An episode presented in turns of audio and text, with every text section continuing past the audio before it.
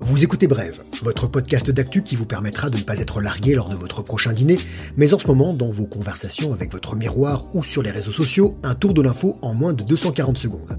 Mardi 21 avril, Happy Birthday à la reine Elisabeth II, 94 ans. Au menu, on vous expliquera pourquoi hier à New York, le pétrole valait peanuts. Entendrons-nous bientôt ce slogan locataire de tous les pays, unissez-vous? Nous parlerons d'une expérience footballistique inédite au Danemark. Et pour finir, ce ne sera pas une bonne idée, mais une belle initiative proposée par l'armée du salut. On a un océan de pétrole sous les pieds. Personne ne peut l'exploiter par moi. C'est ce que disait Daniel Day-Lewis, Oscar du meilleur acteur dans There Will Be Blood. En avoir c'est bien, l'exploiter aussi, mais trouver un acheteur, c'est mieux. Hier, l'or noir américain ne valait rien, mais vraiment rien. Le prix du baril de brut à New York a même plongé à moins 37 dollars. Aujourd'hui, il est revenu dans le positif, mais reste bas. Comment expliquer cette dégringolade historique? Sortez vos carnets et stylos. La pandémie mondiale a entraîné des restrictions de déplacement dans de nombreux pays et la paralysie de nombreuses économies. La demande de pétrole a donc chuté.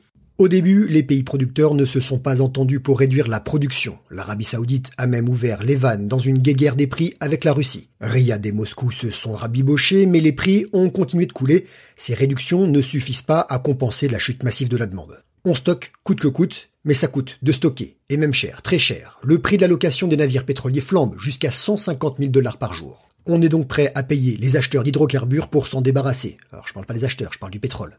Chez nous, cette baisse est moindre, notre référence est celle du baril de Brent de la mer du Nord, côté à Londres, et elle est moins affectée, ne cédant hier que 6% à 26 dollars environ. Le prix de l'essence à la pompe touche quand même le fond de la cuve, on vous rappelle que pour aller faire le plein, il faut une bonne raison, et n'oubliez pas votre autorisation. Ça y est, t'as retiré l'argent de tous les loyers que tu me dois Avise aux propriétaires bailleurs, pas sûr qu'au mois de mai, votre locataire vous paie. De New York à Paris, en passant par Madrid, on appelle à la grève des loyers. Le mouvement est né aux États-Unis, pays le plus touché par l'épidémie.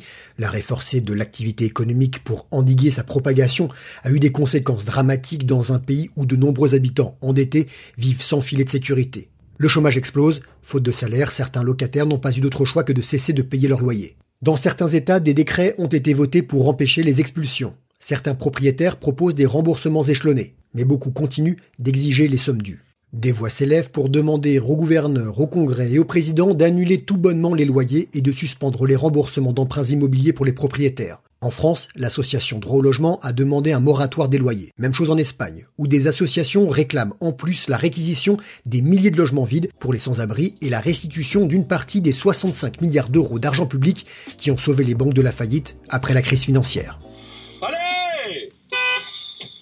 Bon, moi je vais à l'intérieur. Non, bah attends. Si, je vais à l'intérieur. Si, si, je vais à l'intérieur. Mais Ça ça ira va se mieux. débloquer, attends. Non mais bouge ton 4x4, je vois rien. Et toi avec ton break là, tu prends trop de place. Et les jeunes derrière, le premier qui renverse sa canette sur la banquette, il aura affaire à moi, ok? L'ambiance risque d'être sympathique et détendue sur le parking du stade de foot de Herning, à l'ouest du Danemark. La première division de foot danoise, suspendue depuis mi-mars, pourrait reprendre courant mai, mais à huis clos. Pour satisfaire ses supporters, le FC Midtjylland, actuellement en tête du championnat, veut proposer des matchs en drive-in. L'idée est simple. Pour commencer, 2000 voitures sur le parking du stade. À raison de 5 passagers par véhicule, ça fait 10 000 personnes qui regardent la rencontre retransmise sur plusieurs écrans géants et écoutent les commentaires diffusés via les autoradios. Et un concert de klaxon à chaque action que pourraient entendre les joueurs, mais qui ne ravira pas les riverains.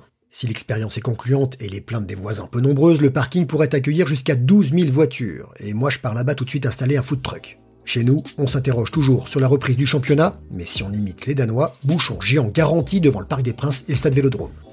Batterie faible, veuillez la recharger. En cette période de confinement et en pleine crise sanitaire, certains sont plus que d'autres dans la galère, les sans-abri. Si vous cherchez à aider, l'armée du salut propose une solution simple. Laissez dépasser une rallonge électrique de votre fenêtre pour qu'ils puissent recharger leur téléphone portable. Selon une étude, plus de 90% d'entre eux en possèdent un, vecteur de lien social important, mais aussi outil indispensable pour accéder aux différents services à leur disposition, ainsi qu'aux numéros d'urgence. En temps normal, les SDF rechargent leurs appareils dans les fast-foods, bibliothèques, centres commerciaux et autres accueils de jour associatifs, tous fermés aujourd'hui. L'initiative s'appelle Free Plugs, prise gratuite. Imprimez la fiche dispo sur le www.armédusalut.fr, accrochez-la au fil d'une rallonge électrique que vous laissez pendre dehors. Partagez votre électricité, désormais vous êtes au courant, un bon moyen de donner de l'énergie.